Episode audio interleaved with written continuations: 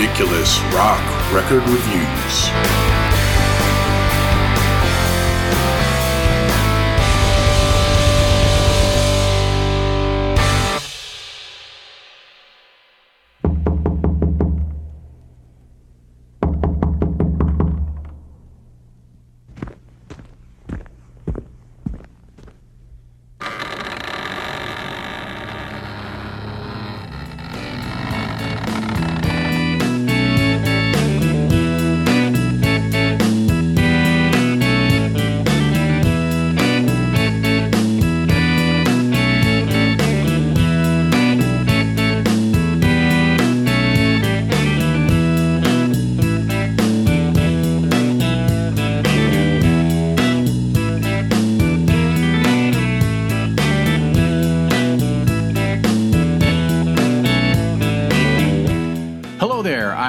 Martell.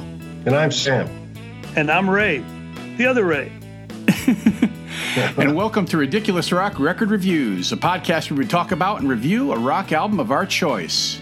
This is the fifth episode in an ongoing album series in which we review an artist's album catalog in the order they were released, complete with theme music composed and performed by Matt Fleming. Thanks, Matt. This series is called Opening the Doors, as we are reviewing the six studio albums the Doors recorded with Jim Morrison as lead vocalist. And that means that in this episode, we're covering the Doors' 1970 album Morrison Hotel, their fifth record. So, Sam, we're opening the doors once again. Give a recap of your history with the band and this album in particular. Um, this album is uh, interesting for me. Uh, I remember my dad having it in his vinyl collection. He loved the Doors. I, I, don't know if he had all of them, but I bet he had close to all of them. And uh, you know, it was just something that I'd, I'd seen before. I, I, I, recognized the album cover, and later on, when uh, I was going with a friend of mine and his family to Panama City or Destin, I can't remember, but I think it was Panama City we were 13 years old, and he swiped this from his brother on cassette. He also had a Holy Diver bow, and uh, so we were, you know, switching cassettes back and forth because I brought my box. Everybody had a box, so I remember listening to this uh, all the way through uh, when I was 13, right before I turned 14, and uh, I remember uh, digging it and thinking, it's like, damn, you know. This is way cooler than I uh, remembered when I was, you know, a few years earlier when Dad was jamming it. But that's where I remember li- listening to it for the first time for real. And then I came back to it later when uh, the Doors movie came out, and then and I was like, okay, I already know the Doors, but and we started learning the songs on guitars and stuff, and then there it is again, and it's a, a great album. I'm really glad to be covering it. All right, Ray, this is your first crack at the Doors, isn't it? No, no, no. Ooh, I was around ooh. for the other ones. Okay, you were on the soft parade. I couldn't remember. Yeah. All right, cool. So, what's your story with Morrison Hotel? Well, with Morrison Hotel, this was the I think this was probably the last cassette that I picked up from the Doors because it didn't have anything. I had that greatest hits, and the only song on greatest hits from this album was Roadhouse Blues, and I didn't know anything else about this. So I'm pretty sure this was the last one that I picked up. I, I, I wish I had the same kind of memory that Sam had, where he was so clear about when he heard it. I don't really remember when I first heard it the first time. I know it didn't strike me in the same way because the doors, I was, probably like 14 or 15. It was kind of thick to to get through for a 14 or 15 year old. That I didn't, I don't play any music, so it didn't it didn't have the same kind of resonance with me. It was probably until around the time that the Doors movie came out that I had I had had the CD and I really started listening to it then. I know the movie is kind of corny, but I actually liked it and I did have the book. I mean, I think that they issued that to everybody in my high school was the No One Here Gets Out Alive. Everybody yeah. had it. Hmm. Yeah. It was such a thick book to get through, but I remember getting through it. So. so for my quick recap, the Doors were my father's favorite band too, and I heard and loved their music all the time as a kid in the 70s. And I drifted away from the band in the 80s. But when the Doors movie came out in 1991, it seems like the movie kind of ties us all together. I opened the doors, the band back up. I broke on through, and I've never looked back. And now Morrison Hotel was a favorite of my dad, so I heard this record quite a bit way back when. So when I picked up this album for myself in the 90s, it was just like revisiting an old friend, really. And that's it. Mm. Now I'm going to lay on you some basic facts about this record because someone decided to make a Wikipedia entry about it, and Wiki's how I roll. Morrison Hotel is the fifth studio album by American rock band The Doors, released on February 9th, 1970 by Elektra Records. It was produced by Paul A. Rothchild and was recorded from November 1969 to January 1970 at Elektra Sound Recorders, Los Angeles, California.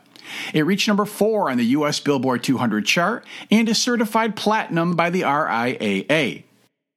And here's the band's lineup card. We have Ray Manzarek on piano, organ, and tack piano, Robbie Krieger on guitar, John Densmore on drums, and last but certainly not least, Jim Morrison on vocals.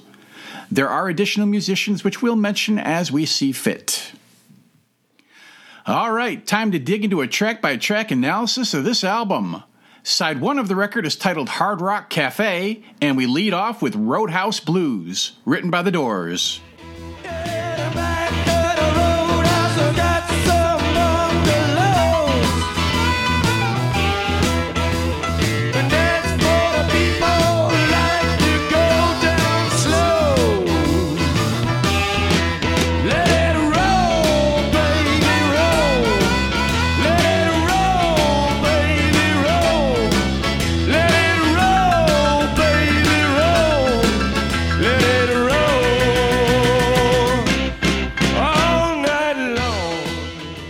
Sam, what do you think?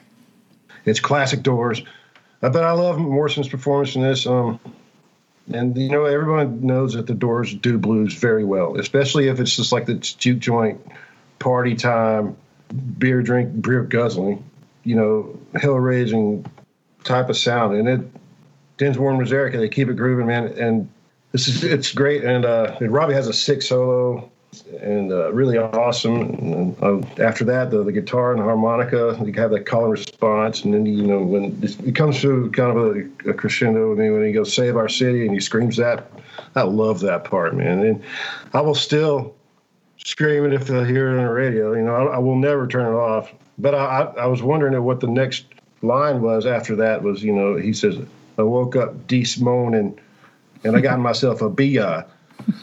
and uh, it's a perfect beer drinking song, um, no matter the genre, and um, it's a great opener for this album. Ray. Okay, um, so I'm all about context. So Uncut Magazine did a profile on this for the 50th anniversary, and uh, they talked about all the troubles that the Doors had, and and how the Soft Parade kind of threw everybody for a little bit of a loop, and and uh, everybody kind of thought they were probably washed up and then here come the doors going back into the studio. And this is i believe from robbie krieger who says before the first take of the roadhouse of roadhouse blues for instance we find a relaxed jim morrison setting the scene. Gentlemen he says the subject of this song is something everybody has known at one time or another. It's an old roadhouse down south or maybe midwest perhaps hmm. on the way to bakersfield. And we're driving a 57 chevy. Dig it? It's about 1.30 a.m and we're not driving too fast, but we're not driving too slow either. We have a six pack of beer, a few joints, and we're listening to the radio on the way to that old roadhouse. It, he hardly sounds like the man that was preoccupied with his own worries. That's how he set up the song for how how to play this. I know they did a million takes of it in the studio, but like Sam said, we've all heard this song. We've all heard this song covered many times. And the problem I have with bands that cover it is they all speed the tempo up and it it's not. It sounds like a fast song when Robbie plays that fat riff, but it's not. yeah, it's not. It's a very deliberate pace. I heard a version online that Eddie Vedder did, and uh, I just wanted to punch him. Um, around the time that I got into the Doors, I was really into uh, Blue Oyster Cult's "Fire of Unknown Origin," and they brought out. They came out with a, a uh, live album after that, the I can't remember what an extraterrestrial live, and they did a version of this where they sped it up and it sounds like dog shit. So, hmm. but like I said, I like I like Krieger's distorted guitar riff that leads leads and just drives with that bouncy bopping along. Uh, I love Manzarek's yeah because I'm thinking it's yeah because he sounds like him when he says it, and that barrel house honky tonk piano he plays along with that harmonica with uh, G Pugliese. which is really John Sebastian from Lovin' Spoonful, who kind of followed him around, especially on their their Bright Midnight recordings. He was he was on a, quite a few of them, joining them on stage. And you got to love Morrison's whiskey strained voice. He woke up this morning and he got himself a beer. The future's uncertain and the end is always near. Let it roll, baby, roll. Love the solo too. It's a it's a great way to open off this album. So, all right. Uh, keep your eyes on the road, your hands upon the wheel. we get off to a rowdy start. Densmore is laying back on the shuffle beat. Manzarek's plunking down on the tack piano that adds a percussive element to the track. Krieger adds his thick bluesy lines with one of his dirtiest, most excellent guitar tones he ever put to tape. Oh, yeah. And blues rock pioneer Lonnie Mack plays a simple but noticeable bass, something the Doors did frequently throughout their career. I mean, Manzarek always liked to brag that his left hand was the Doors bass player, and it was live. But in the studio, they often had a session player doing the parts like Ray said, G. Pugliese or some I don't know how you would say Pugliese. that. AKA Pugliese. Pugliese, yeah. beautiful. AKA John Sebastian from the Lovin' Spoonful blows the whining blues harp that comments on the proceedings without stepping on anyone else's toes. And Robbie Solo reaches down into the muck and pulls out some swampy licks. It's excellent. But you know who the star of this fucking band is. Yeah, we're going to the roadhouse. We're going to have a Rio, a good time. Morrison's voice is noticeably ragged, and it sounds like it's taking him more effort to get the vocals out. But he loved this type of music, so he does sound like he's into it. Yeah. He was also probably shit faced, as he basically always was by this point. So they were probably lucky to get what they got. Now his scat singing is hilariously terrible. Yabba dabba doo. Yeah, that's bad. But then he redeems himself with, "Well, I woke up this morning and got myself a bo." Yeah. Alice Cooper claimed that that line was about him, but Alice claims a lot of things. I mean, who the fuck doesn't dig this? Like we were saying, it's a live favorite. It's become a classic rock staple, and it's one of the Doors' iconic tunes. Let it roll, baby, roll. Sing it, brother. the next track is Waiting for the Sun, written by Jim Morrison.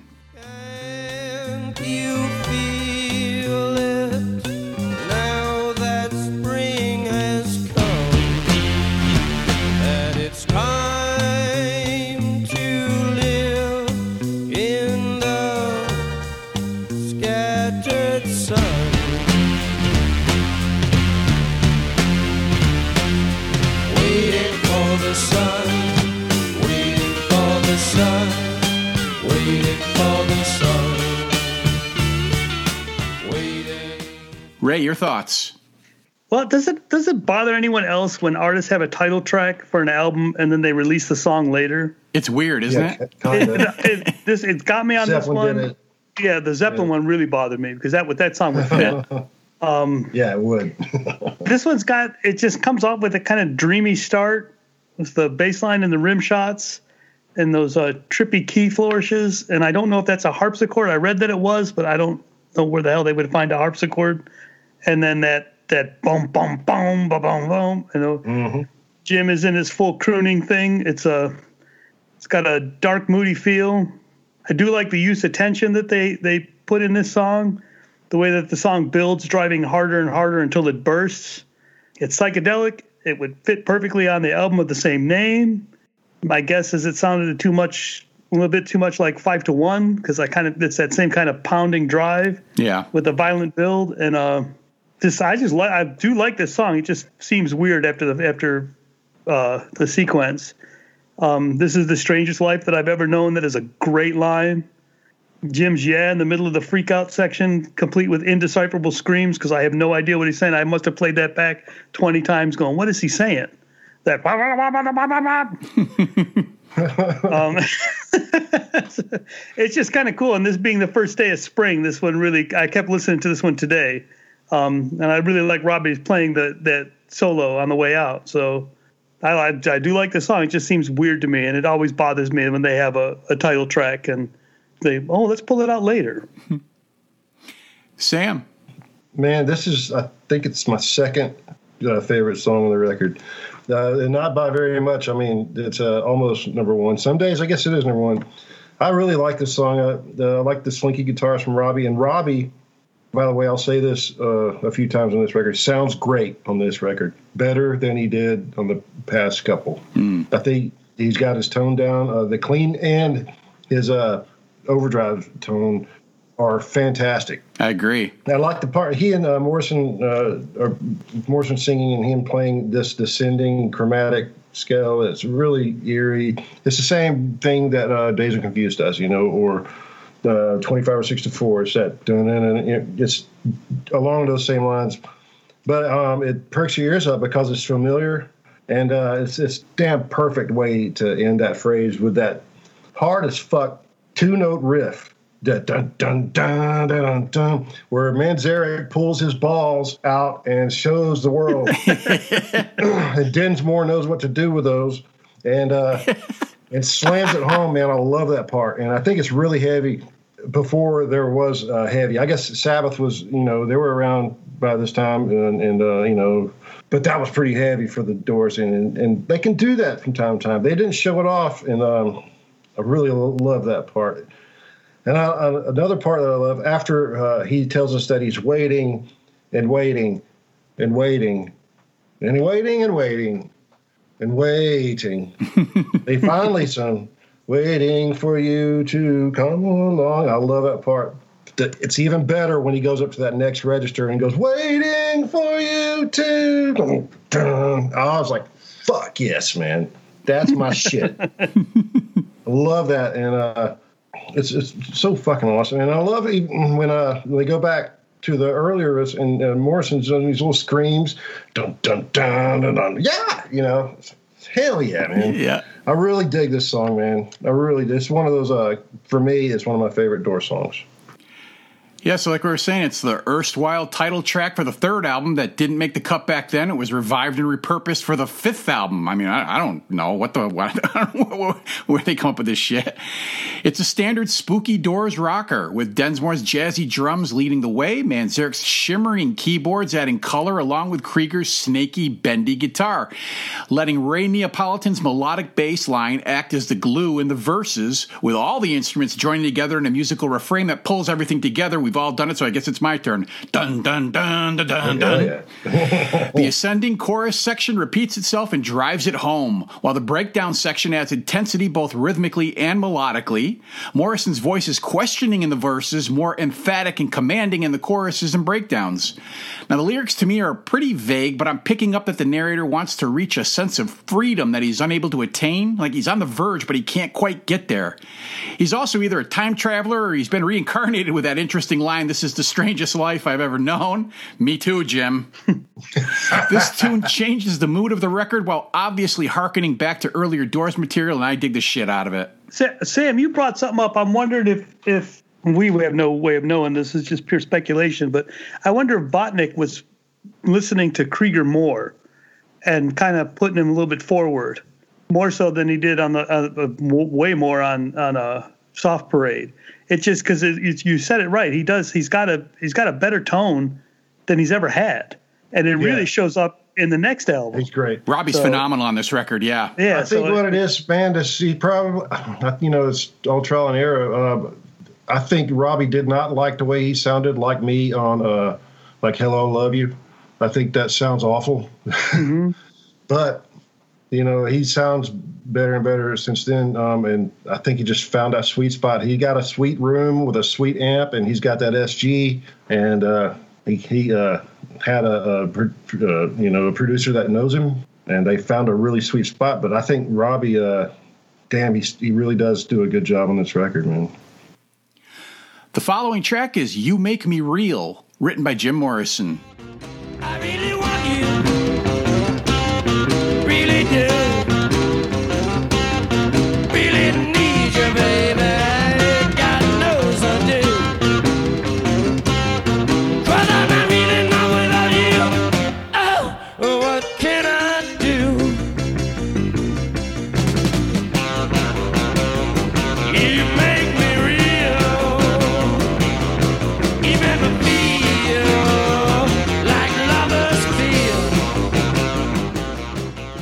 Sam, hit us. Um, this is uh, classic Doors rowdy ass saloon music. it's a fun little jam. I, I, I, as a matter of fact, I think it. Well, to me, it sounds like it came out of a jam. Maybe they, they were in the studio and kind of dicking around or something, and it maybe come out of that. Because the the words, you know, are something that sounds like Jim made them up on the spot, and uh, which is fine. You know, he's he's seems like he's having a good time on this song too. But the the words are, you know, if he was uh, writing words, then he phoned it in.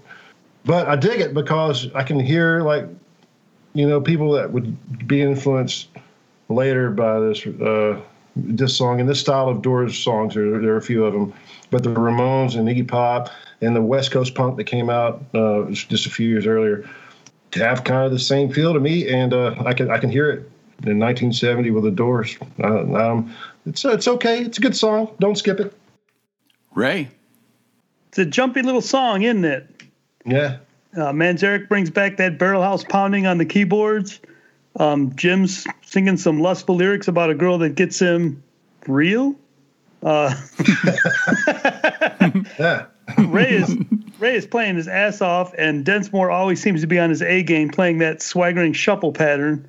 Robbie's got some nice fuzzy licks and a fun solo. Bass player's keeping it all together again. I don't know who it is.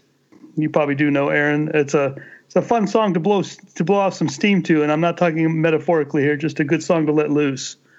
I never skipped this one either, but I, I agree with you. It sounds like a jam that they just said, "Hey, we could use that." There's a couple of tunes on this album that, that are like that, but that's, that's kind of what I like about this album. How about you, Aaron? Well, I read that this was actually one of Morrison's earliest written songs dating back to 1966, and that also was revived for this album. Like you said, Ray, I, this is exactly how I'm describing it. Manzarek's jumping tack piano is the upfront sonic component that the other instruments kind of follow along to. It sets the pace, and yet it leaves enough space for Densmore's busy drumming to drive the rhythm, including some nice start and stop phrases at the tail end of each chorus.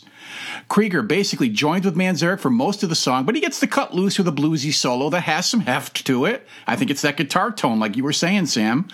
While Neapolitan's bass rumbles along under the track. Now, I've said it before and I'll say it again the Doors always benefited from having a bass player fill out the bottom end in the studio. The lyrics are not deep on this one. We all kind of alluded to that. Morrison really wants you. He really does. Your love makes him feel happy and free and, you know, real, right? It's like a 13 year old with his first Playboy. oh, yes. Morrison basically growls out the vocals, and you can hear the strain in his voice, which makes the performance more raw. But knowing what's coming down the pike, I can't help but feel a little bit sad almost. I mean, we're hearing his slow decline. This track is another winner and was the album's only single, oddly, that reached number 50 on the US Billboard Hot 100 chart. Why the hell did they put this out as a single? what the hell? Compared to what everything else that was coming out that same year, the Beatles, the Stones, Hendrix, and they're like, hey, put this out. the next track is Peace Frog, written by Jim Morrison and Robbie Krieger up to my ankles.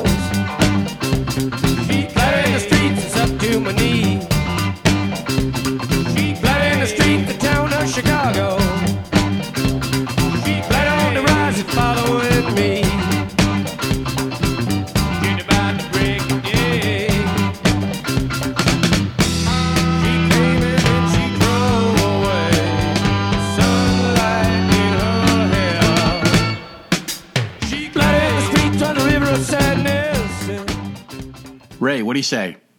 Oh, now we are cooking with some gas. Turn up all the burners to 11. I forgot about this song. I rediscovered it from an episode of Entourage, believe it or not. Um, mm. I, they were playing it. They were going. It was the end of the the end of the episode, and they were getting on a plane. And I was like, "Damn, that's a great song." Um, the lyrics were adapted from a couple of Morrison's poems. One being entitled "The Abortion Stories." Uh, what gives the song its bloody imagery? Yep, that's where it oh, came damn. from. Um, Robbie's riff is so nicely distorted with that with that wah wah effect. I love that. And the keyboards, the bass line and Densmore's backbeat, yeah, man. the build to the solo, and Robbie takes off with some sorcery on the guitar. It all works in a weird alchemy to me. Morrison comes again with his poem, Newborn Awakening, the spoken part is his story of an accident involving Indians Native Americans on the side of the road that made quite an impression on young Mr. Morrison. The sudden stop for the two count after he says, Ghosts crowd the young child's fragile eggshell mind. I just love the way that it stops and then it comes crashing back in with blood in the streets in the town of New Haven and Bloody Red Sun of Fantastic LA. I do like LA. I can only be there for a little bit, but I do like going there. uh, um, and blood will be born in the birth of a nation. Of course, this is all going on with all the civil unrest and the people on college campuses going nuts and everything that was happening. They all thought it was going to be some big change. And then it dovetails into the melody of Blue Sunday. But this song, this is one of my favorite Door songs. Sam, you like this one? Yeah. I really do. who says you can't dance to the doors, man? this song comes in, it's funky as hell. It's everybody is uh you like uh Ray said the the alchemy just works. Ah shit. If if Shannon would have come on, I, I would have said, Hey, she came. so there there you go, Shannon. Shout out.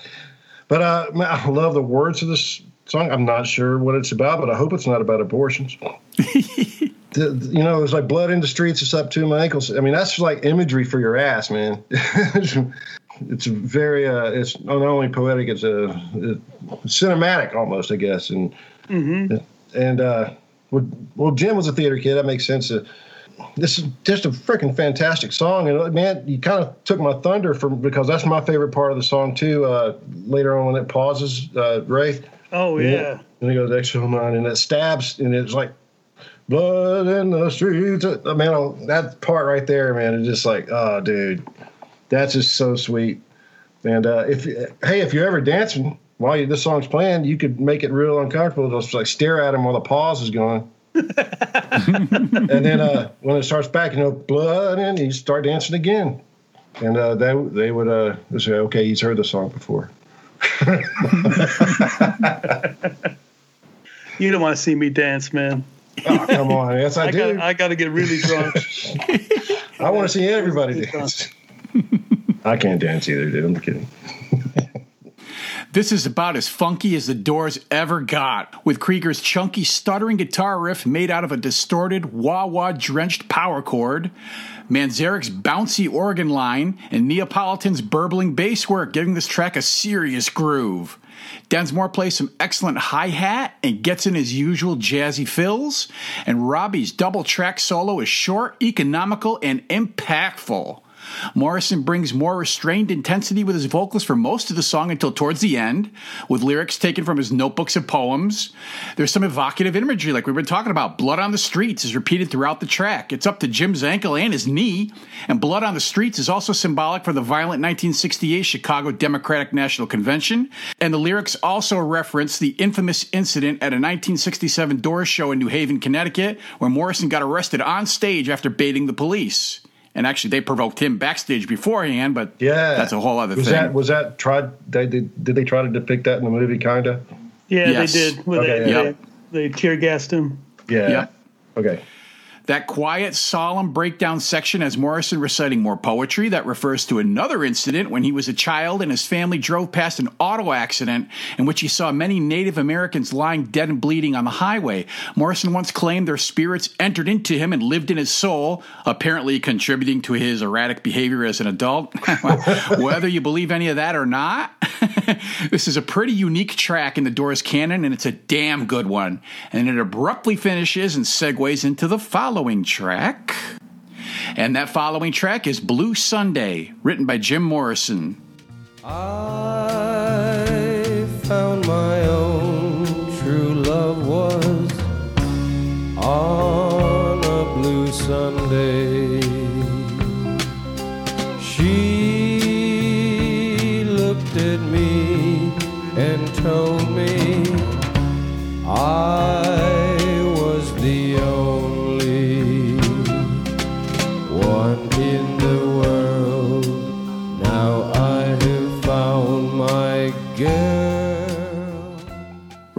what do you think?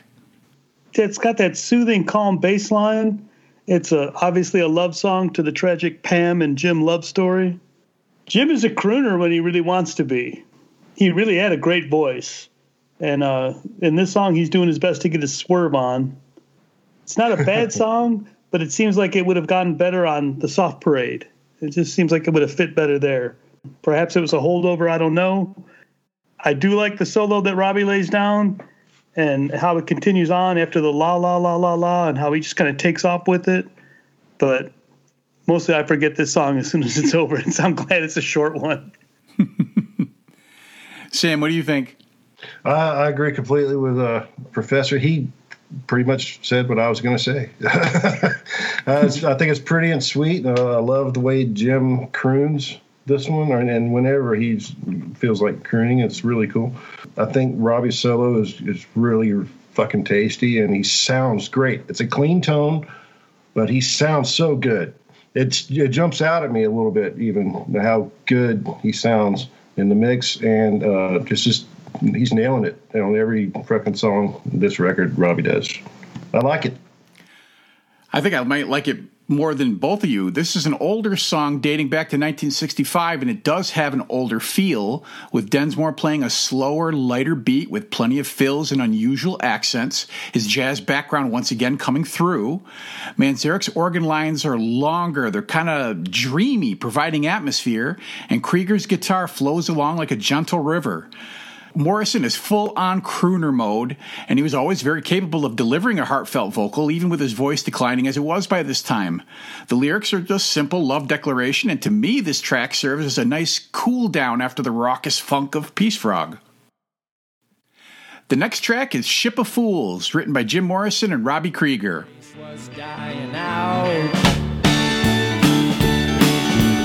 No one left to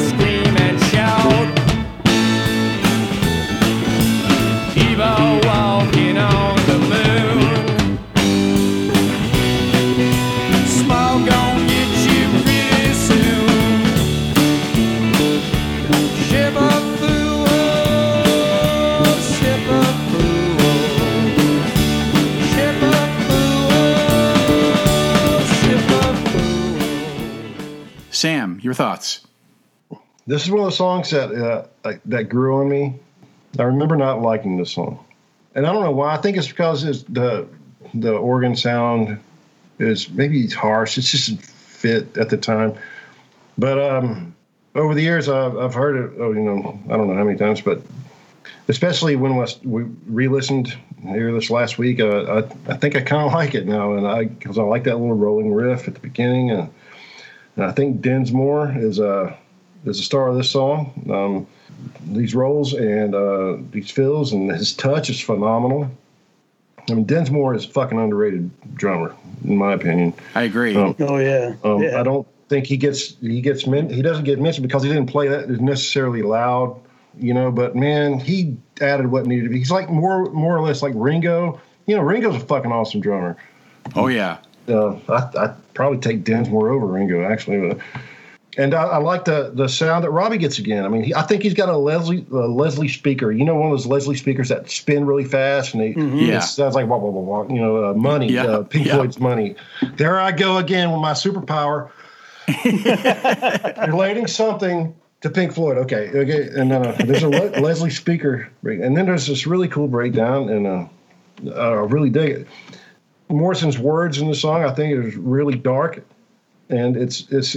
I always like like these songs when the words are really dark, but the music is kind of kind of ha- maybe bouncy or in a major key, and it sounds happy, but you know, it's kind of a being ironic on purpose. I don't know, and uh, and I also like the way he makes uh, "fool" a two-syllable word later in the song. he adds a couple Footballs. vowels. Footballs. I love it. Good song. Prof. Oh, it's got that bluesy walking bass and backbeat start for three bars, and then the carnival keyboards come in, and it sounds like some twisted acid keyboard or twisted acid carnival that you just walked into, some merry-go-round going nuts, um, and then that all comes in with Jim coming in simultaneously with Robbie adding some nice accent licks and some chicken picking. That's all I could call it.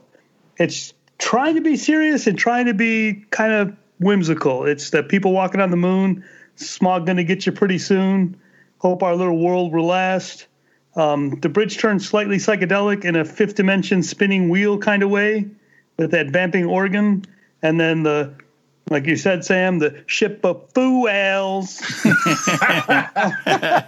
and then I'm he's got that, buddy. that jazzy little guitar solo, and the carnival groove kind of comes back. And here's right from my notes John Densmore is a beast on this song. Mm-hmm. That little jazz kit is holding the song together and making a hell of a lot of noise. That's what I got for this one. Hell yeah. Boy, fellas, we are all on the same page. First thing I have, as usual, I really dig what Densmore's doing. His playing's busy, yet it doesn't seem to overshadow or interfere with the other instruments. With the bass playing a steady line that seems to flow across the drums as opposed to locking in with them. Manzarek wheels out the bouncy carnival organ and mostly plays along with Krieger, who does add little flourishes to keep things interesting. This track has a little bit of a loose, jazzy feel to it. And Morrison kind of does his best jazz singer imitation, and I read that the lyrics are about an acid trip. They're full of end of the world imagery, which I interpret to be what the human race is doing to itself. And then in the bridge section, the music gets more pensive as Morrison implores everyone to climb on board the ship. Let's all trip together and escape this world. Uh, this track's not a highlight of the album for me, but hey, I still dig it. I'm in it. So let's flip the imaginary record over and drop the imaginary needle on side two, which is titled Morrison Hotel and Land Ho, written by Jim Morrison and Robbie Krieger.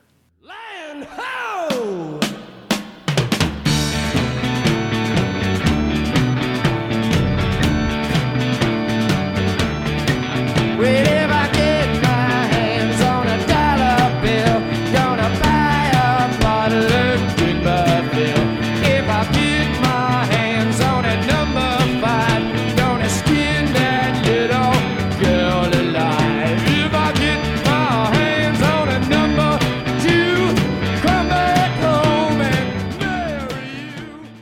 Sam, what do you think? It kind of sounds like sped up, like a sped up sea shanty, right? And maybe it's supposed to be. And who is the land ho? And who is the sea ho? Pam. Pam is she's the land ho. yeah, uh, this is another one of those theatrical songs that they do, like you know, unknown soldier and saying land ho. You know, I dig Robbie's riff. And, and the way he does, you know, he plays with his fingers, and uh, so he can kind of like uh, it's almost kind of like slap bass, but kind of different. He does his little octave thing, and he kind of pops uh, the bass string and it pops the octave above, and then slides up the fretboard and goes doom doom doom doo. It's like really fucking cool. So Robbie, you saved this song, man, I, and I really dig it. Uh, that what you're doing here, but also uh, I think the lyrics are kind of creepy, and I don't know why he would want to skin that girl alive unless he was having another bad trip. Is this another bad trip song that he's thinking that he's on board uh, with Samuel Taylor Coleridge and uh, Iron Maiden? I don't know, but it's, it's obviously a sped up sea shanty, and uh, he's on this Indian um, or Native American sea shanty concept album that's going on here in a minute, and uh, I don't know if it's supposed to be connected, but I'm sure you will tell us, uh, Professor and Aaron. Professor, what do you say? It's a sea shanty for hippie pirates on on peyote mushrooms. Oh yeah, That's what's going on. It's about restless wanderlust, and I can relate to that. Um, I do love the tone of Robbie's guitar. Once again, Densmore comes in with the shuffle. Dude can play his shuffle beats. Uh, the bridge shifts to that contemplative, whatever that Jim starts crooning, and then Robbie plays some nice licks, and we're all gonna go till half of us are dead, and then he starts screaming "land ho," and the cacophony kickstarts back up. Jim's gonna skin that little girl alive and marry someone. I don't I don't know what the hell he's doing. I don't know what he's talking about. I don't want to know. He's gonna love somebody tonight though, and uh, the band shuffles along until the fade out. And I this song was on the the 13, which was their first greatest hits. It was before it was after they released this album, which I never understood what the 13 was about. It was like 13 songs, I guess, but I never understood why they did a greatest hits then. They they must have thought that they were washed up and they came out and kicked everybody's ass with L.A. Woman, but I did I don't know what to make of this song. I don't think anybody does, but I don't I don't skip it, but I, I don't get it. So what do you think, Aaron? Well, this tune is based around that churning guitar lick from Krieger, um, "Unda, unda, um, unda, um, Yeah. unda, unda," and then it develops with a churning rhythm. I mean, you almost feel like you're at sea, bobbing up and down with the waves.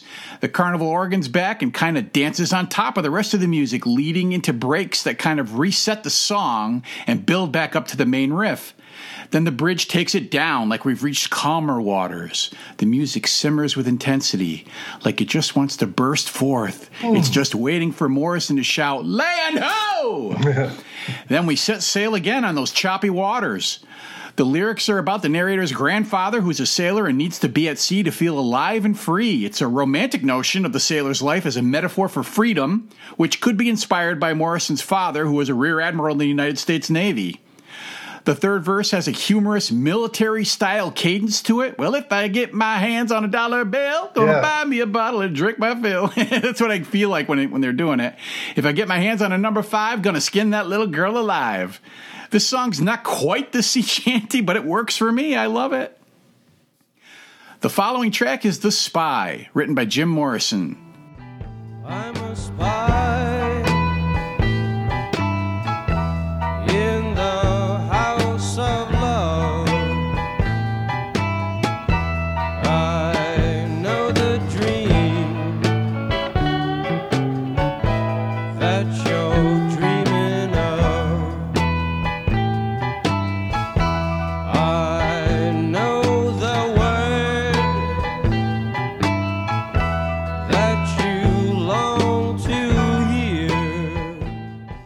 Professor Permy.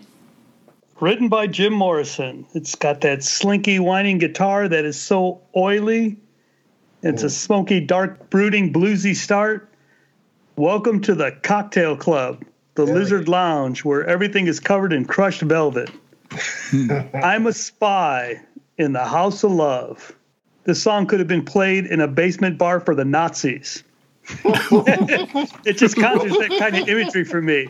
You know, like Marlene Dietrich is going to sing this one all smoky with her cigarette oh, holder hanging out of her mouth.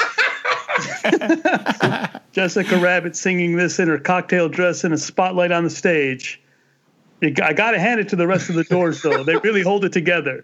The music and the musicianship of this song are great, even if the lyrics are some hokey, self indulgent flight of fancy for Mr. Morrison. But every time I hear this, that's all I can think of. It's like, wow, there's a bunch of Nazis sitting around. Remember how they were all supposed to be crazy sex addicts? Yeah, they're on speed. Yeah, yeah, they were. That's just what this song reminds me of. Sam. I didn't think of Nazis at all. it sounds like an early stripper song. Maybe uh, you know that that lounge with the crushed velvet. Yeah, I get that. A, a smoke-filled bar with a maybe a, a corner with a, a dancer taking care of two of those guys over there, and yeah. But it's it's a love song, and he's trying to. Hey, the ladies loves this, by the way, Ray. I Every I, I understand. chick, so- every chick, Doors fans that have Doors fans. There's there's been multiple that I've ever known has uh, always said that this is so sexy. I've heard it before, and um, I kind of dig it, man. It's a really sweet song. It's you know I really I like the slinky guitar, like you said, uh, Ray. Uh, the walking bass line's really cool, and Densmore's holding back like he needed. Morrison's crooning, you know, and I like the end of the verses when uh how uh, Densmore kind of builds up to the end of the verse, and when he says "deepest secret fear," you know, that's a really cool little thing they did just to build some tension and then release again. that's release. I wrote And that. it- Thought Lou would love that. oh, damn, I miss Lou. Lou, what is it? That you?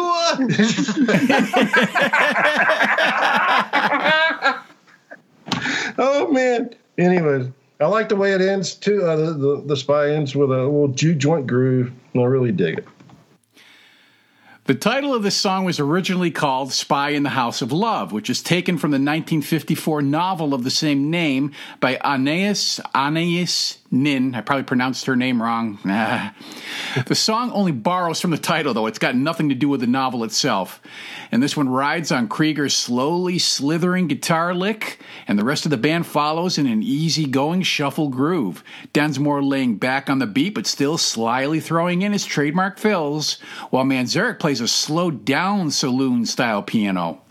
Crooner Jim is back again, and his vocal melody is lazily hypnotic. His baritone voice kind of eases you into the groove.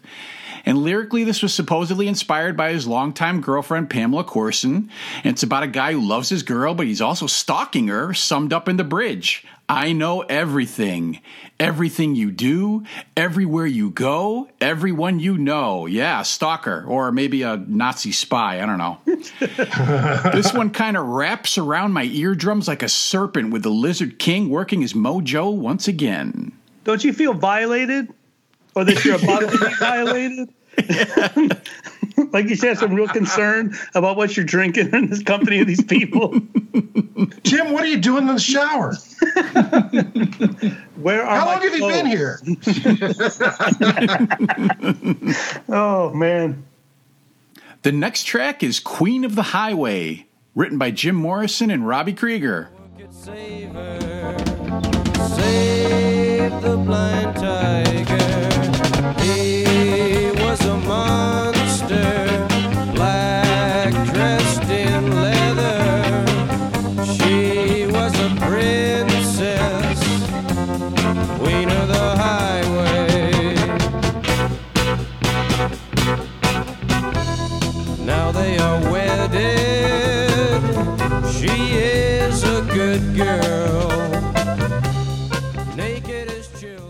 Sam, let's have it. Let me ask you a question, Aaron. Uh, is Manzarek, is that a Rhodes right there? I believe it is. That fucking great. And I love this song because of that. Uh, I think it's really cool. I know he's there's no stranger to the Rhodes, but man, he's got a cool groove. I, I think this song for many reasons, but and um, but it's not one of the the best on the records. And uh, I'm afraid, since none of these other ones were uh, Stinky Sinker, uh, I'm afraid um, that these last two, one of them has to be. So I'm gonna just guess and say it's this one, and say, uh, what the fuck does he mean by Indian swirl? I don't Then- know. It's okay song, but I, I, I really like the Rhodes the way it sounded. I think they uh, missed an opportunity here. Ray. Well, it's another song to Pamela or about Pamela, the most famous Pamela until Pamela Des Barres. So, Sam, you stole my thunder because my next line was, "Is that a Rhodes?" Because I love the Rhodes. I love Yeah, man, Fender sounds Rhodes so too. cool. So that just So makes cool. everything great. Yeah. Um, it's a princess, a queen of the highway. She meets a man. He was a monster, black, dressed in leather. And apparently he had some sort of flaw that only she could help. That's the tragic whole love story of all women. Um, I can save him. Uh, married, soon to have children, started all over. It's the American way. Beautiful people, most beautiful people in the world. Hope it can last.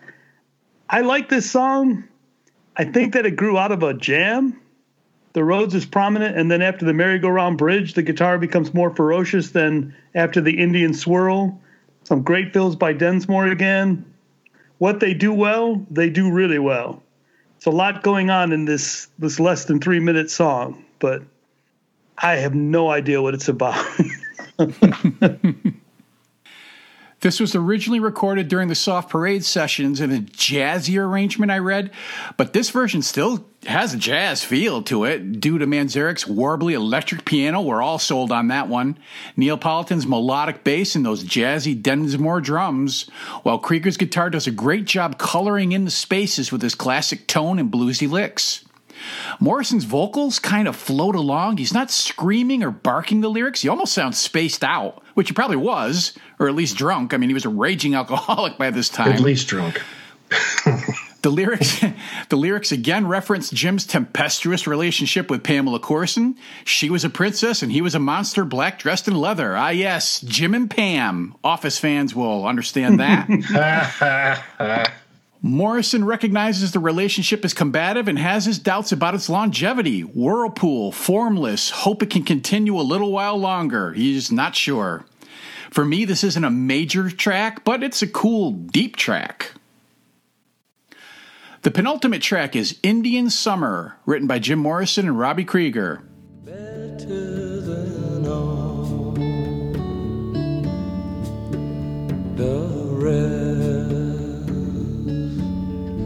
that I meet in the summer in the summer.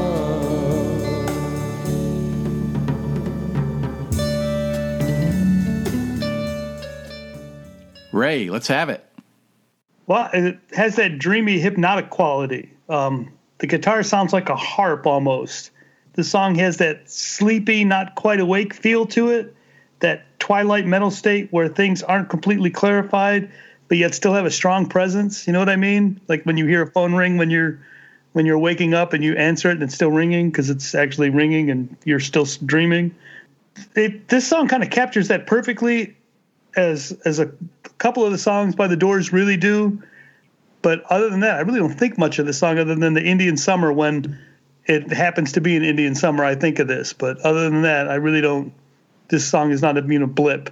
so, Sam, I, I like the song more than Ray, I think, uh, because it, well, it reminds me of, of the end. You know, um, maybe it's there's definitely uh, some similarities there, and it's very pretty, uh, prettier than the end. I don't know, and it, it's, it's still got that eerie feeling, and uh, I dig it the best. I dig it. that was good. According to Robbie Krieger, this was the first song the Doors ever recorded for a demo the band made in 1965 and then recorded for real in 1966 during the sessions for the first album. Well, wouldn't that make sense? It does, doesn't it? They felt it was substandard then, but they brought it back for this record, and I'm glad they did because I fucking love this song. I probably like it better than Ray and Sam. it has that exotic the end quality to it. I picked up on that too, Sam. The bass line somewhat resembles that epic track, especially since it's Manzarek on keyboard bass. And Krieger's guitar lines have that snaky, vaguely Middle Eastern quality to them like the end does. Manzarek on organ plays a trance inducing drone, and Densmore accents his tom hits and rim shots to keep the beat kind of off kilter. Morrison singing very gently, almost like a lullaby, and the lyrics are as simple as it gets. I love you the best, better than all the rest. I dig the way his voice kind of trails off at the end of a line and he bends his final note. You know, it's what it's like one of his trademark vocal stylings. Indian summer. He does the, he, you sound like Bill. Murray. Yes, Bill Murray doing Sinatra. hey, baby. oh, that's what it is. This is one of my favorite Doors ballads. It really is. And that brings us to the final track, Maggie McGill, written by the Doors. Miss Maggie McGill, she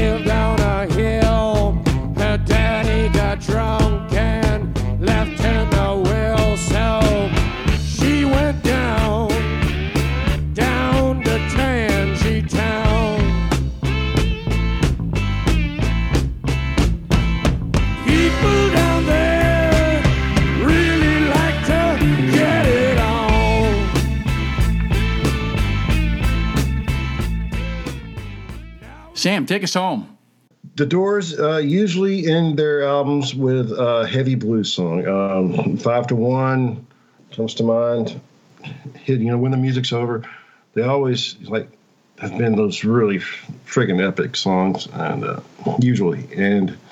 This missed another opportunity is another opportunity missed because this has a, the framework of a badass song. It could have been heavy blues, uh, in the Doors tradition of ending. It's, uh, and Jim is has this half drunk voice that I fucking love. Um, I don't know what Tangie Town is, but and I like when they go into that uh, part where it goes double time uh, for their little organ solo. That's really cool, man. Uh, Densmore does dou- double time for like two measures, and it, you know, and Manzarek does, you know, tickles the ivories or the plastic, whatever it's made of, and uh, and Robbie again has got the slot uh, working, and man, this could be one of those badass door songs that will, you know, are played on rock radio, but they just missed something doesn't work with it, and I really hate it because uh, it it took a star away, it really did. So, but I, I don't skip it. I like the song.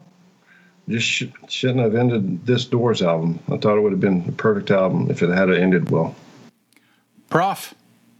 Well, we got some Delta blues now, um, some funky playing. Seems like a studio jam that evolved with Jim freestyling these lyrics because I think any seven year old introduction to poetry could have come up with that. um, Living on a Hill, Daddy Left No Will. Come on. The song is really more about swagger and attitude than it is about anything else. I do love that bottleneck that that Robbie's getting, that tone that he's getting on it. It's so grimy in the best way. But yeah, I agree with you, Sam. This doesn't follow their regular formula of coming up with a really big epic song at the end. But this is uh this does seem like an opportunity lost. I do like it, but it's just it doesn't really go anywhere, and that's all I got. Well, we're all on the same page again. It's a hard blues rock thumper. I mean, something the Doors did from their earliest days and always did well. And supposedly it was written by the band after a concert at the University of Michigan in 1967. Krieger gets two tracks for his guitar, one each in the one in the left and one in the right channel, and they sort of call and respond with each other, and that's pretty cool.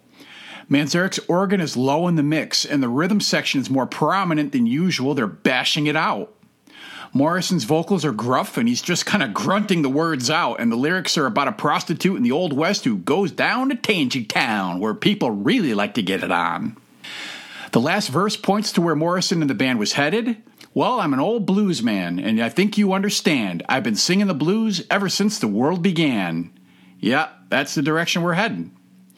I dig this. I do. The record closes how it opens, but fuck, something's got to give, man. Sometimes I hate my self imposed rules, but if I am taking a track off this album, it's this one, so I'm labeling it Aaron Stinky Stinker.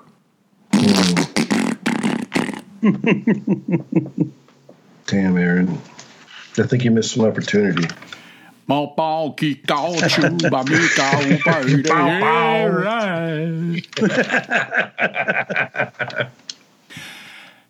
Now that the track by track is through, we'll go into our final thoughts and album ratings. For you new listeners, the rating is a 0 to 5 system, with 5 being a favorite album of ours, all the way down to a 0, which bled out and died in the streets. Sam, give us your final thoughts on Morrison Hotel. Man, I really do love this record. Um, there's three songs on here that are in my top door songs, two of them in my top 10 with "Waiting for the Sun of Peace Frog." I really do. I love this band and I love this record. If they had had their shit together, man, you know, if Jim would have been on, they could have made uh, something great. So it's four stars. Um, it could have been five. Um, they missed a couple opportunities there, especially uh, Maggie McGill. I hate that that is your uh, stinky stinker because uh, I think it's better than uh, You Make Me Real. Wouldn't that be? I don't know. I think you're wrong. but uh, man, I love the Doors. I really uh, do uh, appreciate you letting me come on here and talk about it with you guys. And uh, thanks, man. Fuck yeah. Four stars. Ray. I'm right there with you, Sam. Four stars all the way. Uh, I love this album too. After the soft parade and all their legal troubles, the Doors gathered in the studio with more focus and wanting to play their music for the joy of doing it. That's just kind of what comes off the the album for me. Uh, seems like the band had too many influences past Strange Days, too much chemical, behavioral, alcohol, producers, etc., etc., and they kind of came back and learned to trust their instincts that got them there in the first place. I wouldn't call this a comeback album, more like a Phoenix album. Seems lots of acts were doing this at the time. Uh, the Beatles were headed towards their get back attempt to save their fractured band. The Stones had refocused and released Jumpin' Jack Flash and Beggars, and they returned to touring as a as a force and as a live show. And this was their chance to do that. And then this is when they started recording the their shows for the on this tour was for uh, absolutely live, and some of them shows are just smoking. Like if you ever get a chance to hear the the Detroit show, that one is awesome. Cool. I, I just I, I I this I love where they're headed with this album, much more than after I finished the Soft Parade. I thought, oh shit, and I'm sure that everybody else thought the same thing. They thought, well, they're washed up, they're done, here they go, they're going to go the way of the dinosaur, and then they came out with this. And I know that this one didn't get a lot. There's not a lot of hits on it for radio play at the time, and like "You Make Me Real" was the big single, which I still don't understand, but you know, well, you can tell what's coming next, and what's coming next just blows everything out of the water. So, yeah, solid four for me. In the aftermath of an infamous Miami concert on March 1st, 1969, in which Jim Morrison allegedly exposed himself, Oh, you know he did. you know he did. 25 dates on the Doors' next tour were canceled and the band suffered negative publicity. Morrison was sinking deeper and deeper into alcoholism as he began to gain weight and eschew his Lizard King stage attire. And in November 69, he caused such a disturbance on an airplane flight that he was charged with a new skyjacking law that carried a $10,000 fine and a 10 year prison sentence. Also, that month, the Doors began work on their fifth album. The sessions lasting just two months and deliberately going for a back to basics musical approach after the relative failure of their previous album, Soft Parade, which was more elaborately produced, took nine months to make, and was by far their most expensive record to date. The album cover was a photograph of the Doors sitting in the window of the actual Morrison Hotel on South Hope Street in downtown Los Angeles, taken by Henry Diltz without the hotel's permission. When it was released, the album Morrison Hotel was viewed as a triumphant comeback for the Doors, and despite the fact that it contains no hit singles, it was a critical and commercial success. Due to the backlash and blacklisting of the band after the Miami incident, the Doors' 1970 American tour to promote the album was mostly confined to the Northeast, West Coast, and more progressive Midwestern cities amid ongoing cancellations, a sign of graver things to come. As for me, I fucking love this album. It definitely gets the Doors back on track after the botched experimentation of the Soft Parade Hey. and harkens back to their classic sound while simultaneously highlighting the weariness the band was experiencing due to their personal turmoil. There may not be any charting hits, but there are many beloved deep tracks of the Doors faithful on here, and everyone knows Roadhouse Blues. It's an absolute classic rock staple. This album is regarded as one of the Doors' better records, and I'm totally on board with that. I give Morrison Hotel a four and a half, and I'll always get a room here for the night. Just let me know when's check-in time. Damn right. We got an Apple Podcast review. It's a five star review titled I Would Have a Beer with These Guys, and it comes to us from Dalton Ryer, W R I G H R. I don't have no idea how you pronounce that. And it says, I stumbled on this podcast on Spotify, and I've really enjoyed every episode I've heard so far. It's a good mix of humor and insightful commentary, and that really makes me come back to this podcast time after time. I highly recommend it if you are a fan of classic rock or don't like Tori Amos. Thanks, Dalton. We'd have a beer with you. Yeah, we'd have a beer with you. Yeah, why not? And to all of our listeners, we're so grateful that you are here, and we would also appreciate more Apple Music reviews. It really helps the podcast out. And as always, rock on. And that's going to do it for this episode. You can find this podcast on all the podcasting platforms wherever you listen to them. If you like what you hear, please subscribe to the podcast and leave us a review. If you'd like to contact us directly, we can be reached at ridiculousrockrecords at gmail.com or also on the Ridiculous Rock Record Reviews Facebook page, where there's a link to hear each podcast. We're also on Twitter at R4 Podcast Aaron and Instagram under R4 Podcaster. Feel free to leave all of your feedback, comments, reviews, and or suggestions at any of those places I just described. We'd love to hear from you. So for the R4 podcast, I'm Aaron. I'm Sam. And I'm Ray, the prof. See ya. Bye bye. Good to be back.